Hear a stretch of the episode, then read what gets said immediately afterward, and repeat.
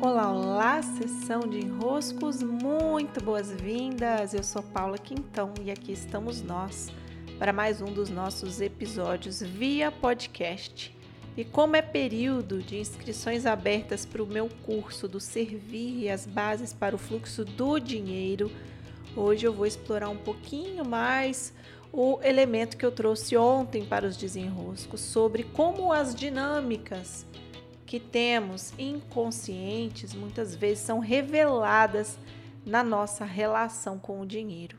E vejam aqui comigo, né? Eu vou hoje ler uma notícia que eu acabei de, de perceber aqui online e eu quero que vocês analisem junto comigo o que está aqui por trás dessa, dessa dinâmica, tá?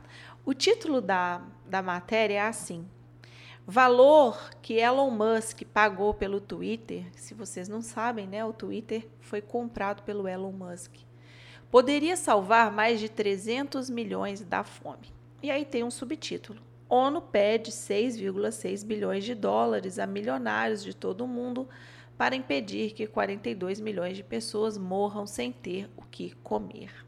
É uma matéria publicada no dia vinte e seis de abril, e que, é, não sei, está aqui num portal aqui online, R sete online. Tá? Bom, vamos a essa dinâmica que está aqui atrás dessa chamada. Vocês já devem ter feito, talvez, esse tipo de barganha interna, né? Vamos supor, você tem cem reais aí em mão, você não tem os trezentos milhões do Elon Musk, mas você tem seus cem reais. Você olha para esses cem reais e pensa, nossa, se eu for de Uber para o aeroporto, vai custar cem reais. Com esses cem reais, daria para eu comprar tal e tal coisa. É, então, acho que eu não vou de Uber para o aeroporto. É. Ou então, você vai no mercado. No mercado, agora, qualquer comprinha que você faz, já fica um absurdo. Você vai no mercado, tá lá, pagou duzentos reais no mercado. Aí você pensa, nossa, se eu não tivesse pagado esses duzentos reais no mercado, eu poderia ter dinheiro para comprar a tal da jaqueta que eu estava querendo tanto, economizando há tantos meses. Ou então você compra um livro, o livro custou oitenta reais, e quando você está lá fazendo seu Pix, fazendo o pagamento, você pensa, é, mas se eu não comprar esse livro de oitenta reais, eu posso pagar pela minha inscrição no evento que eu quero, pelo menos a metade da inscrição. Pronto, né? Você vai fazendo essas troca. Se o dinheiro não for para esse lugar, ele poderia ir para esse. Se o dinheiro não for para esse, ele poderia ir para esse. Se o dinheiro não vai para o Twitter, o Elon Musk poderia colocar para salvar milhões da fome. Bem, aqui eu nem vou entrar nos méritos sobre salvar milhões da fome, porque a matéria tentou ser bem apelativa em mostrar que o Elon Musk fez a escolha aqui de pagar pelo Twitter, ou seja, nossa, algo tão superficial comparado com salvar trezentos milhões da fome, né? O cara fica parecendo, de fato, uma coisa horrorosa aqui por ter feito essa escolha, né? Só que, só que, quando nós fazemos esse tipo de comparação, ou isso, ou aquilo, ou o Uber, ou o não sei o que que eu quero pagar, ou o livro, ou o curso, ou o Twitter, ou os trezentos milhões da fome, o que acontece é que, o que acontece é que eu estou olhando para esse dinheiro que está na minha mão como um dinheiro que ele ou vai para um lugar ou vai para o outro. Por que que ele não poderia ir para os dois lugares? É, talvez agora você só tenha cem em mãos e tenha que escolher para onde vai esse cem. Hoje, né? Hoje. Mas você não sabe se amanhã você vai ter duzentos. E venhamos e convenhamos. Por que que você acredita? Por que que você olha o dinheiro como limitado? Essa matéria aqui está olhando o dinheiro como limitado. Valor que Musk pagou pelo Twitter. Bom, o valor que ele pagou pelo Twitter não é o dinheiro todo dele, não. Se ele quisesse se ele quisesse, ele teria dinheiro também para pagar por esses aí que estão na fome. É, poderia salvar os trezentos milhões da fome, porque não é tudo o que ele tem. Então, o seu cem que vai para o mercado, o seu duzentos que você pagou lá para um, uma coisa e não pagou para outra, por que é? Aqui a minha pergunta é essa.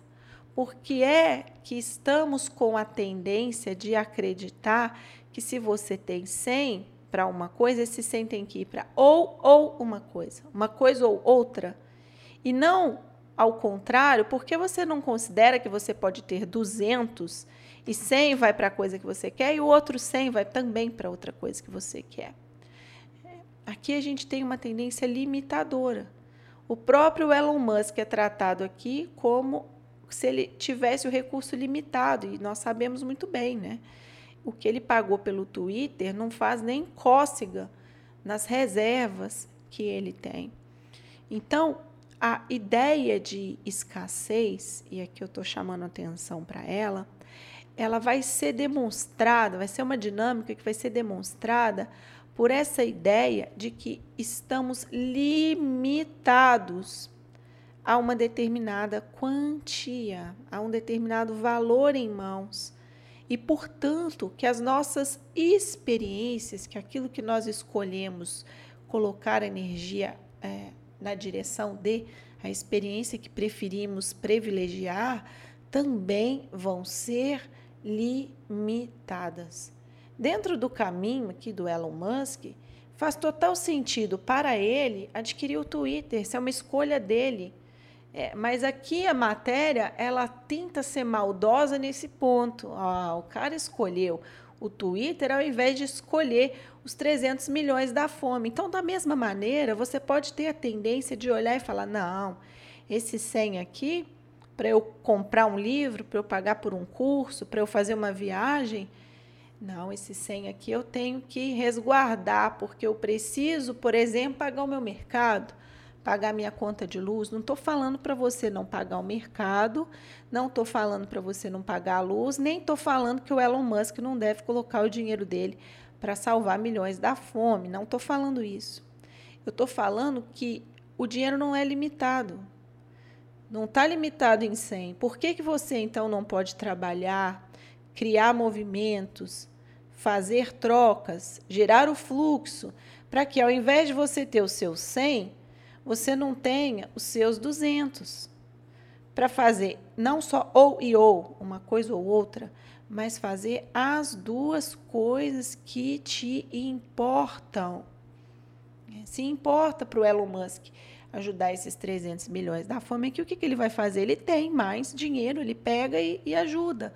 O problema dele não foi pegar um dinheiro e escolher para onde ele manda, como se ele fosse ficar sem. É. Aqui a matéria está querendo ser tendenciosa nessa, dessa maneira. Ah, se ele tivesse pegado esse dinheiro e dado lá para os trezentos milhões da fome, tinha sido mais útil.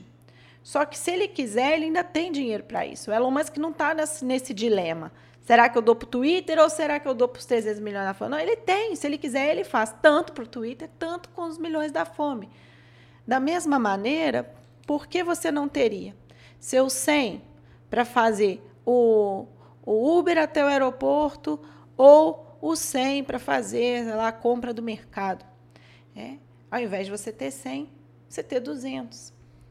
Mas o que faz em você acreditar que pela sua mão não pode haver duzentos? Isso aqui é, a, é o que faz aqui quem escreveu o título da matéria acreditar que o Elon Musk não tem, né, dinheiro para também ajudar os, os milhões lá que estão para morrer de fome. Não tem o ou, não precisa ter o ou, desde que você perceba que o fluxo pode passar por você, claro, né? Cada um com o seu tamanho de fluxo. O Elon Musk tem aqui o tamanho de fluxo dele, você tem aí o tamanho de fluxo seu. Dentro da tua realidade, não estou falando para passar seis bilhões de dólares por você, eu estou falando para passar por você o recurso que você precisa para não ter que ficar nesse ou, ou, ou, ou, ou. O que está acontecendo que você precisa ficar no ou, ou, ou, ou, ou, Ao invés de é isso, isso, isso que me importa, talvez eu tenha que esperar esse, esse recurso chegar, administrar esse tempo para a chegada do recurso, mas por que não passaria por você? É, é um bom questionamento a nos fazer. Para ajudar, inclusive, nessa, nessa percepção, eu gosto de buscar aqui, vou até abrir o Google aqui, ver se ele me responde. Quanto de real, não vou nem pegar de dólar, vou pegar de real a disponível. Vamos ver se o Google me responde aqui. Vocês podem tentar fazer essa pergunta aí também. Quanto de real a disponível? Quanto de real tem no Brasil? Aí tá aqui, ó. O Google tá respondendo aqui, ó. O valor total de cédulas e moedas em circulação no país caiu. Não, caiu, gente. Olha que pena que caiu, mas caiu de trezentos e setenta bilhões em dois mil e vinte real, tá? Não estou nem falando de dólar, estou falando de real. Caiu de trezentos e setenta bilhões em dois mil e vinte para trezentos e trinta e nove bilhões em dois mil e vinte e um. Será que desses trezentos e trinta e nove bilhões, o valor que você precisa aí que passe por você não está disponível? É. Será que ao invés de cem, você não poderia então ter os seus duzentos? Desses trezentos e trinta e nove bilhões disponíveis em moedas real, é claro que aquilo que você precisa está disponível, né? Mas não. Esse título dessa matéria aqui revela algo que coletivamente nós tendemos a pensar. Ou, ou. Ou, ou. Não tenho para os dois. A refletir, não é? Para desenroscarmos a partir da nossa própria realidade. Recebam meu grande abraço, beijos e até!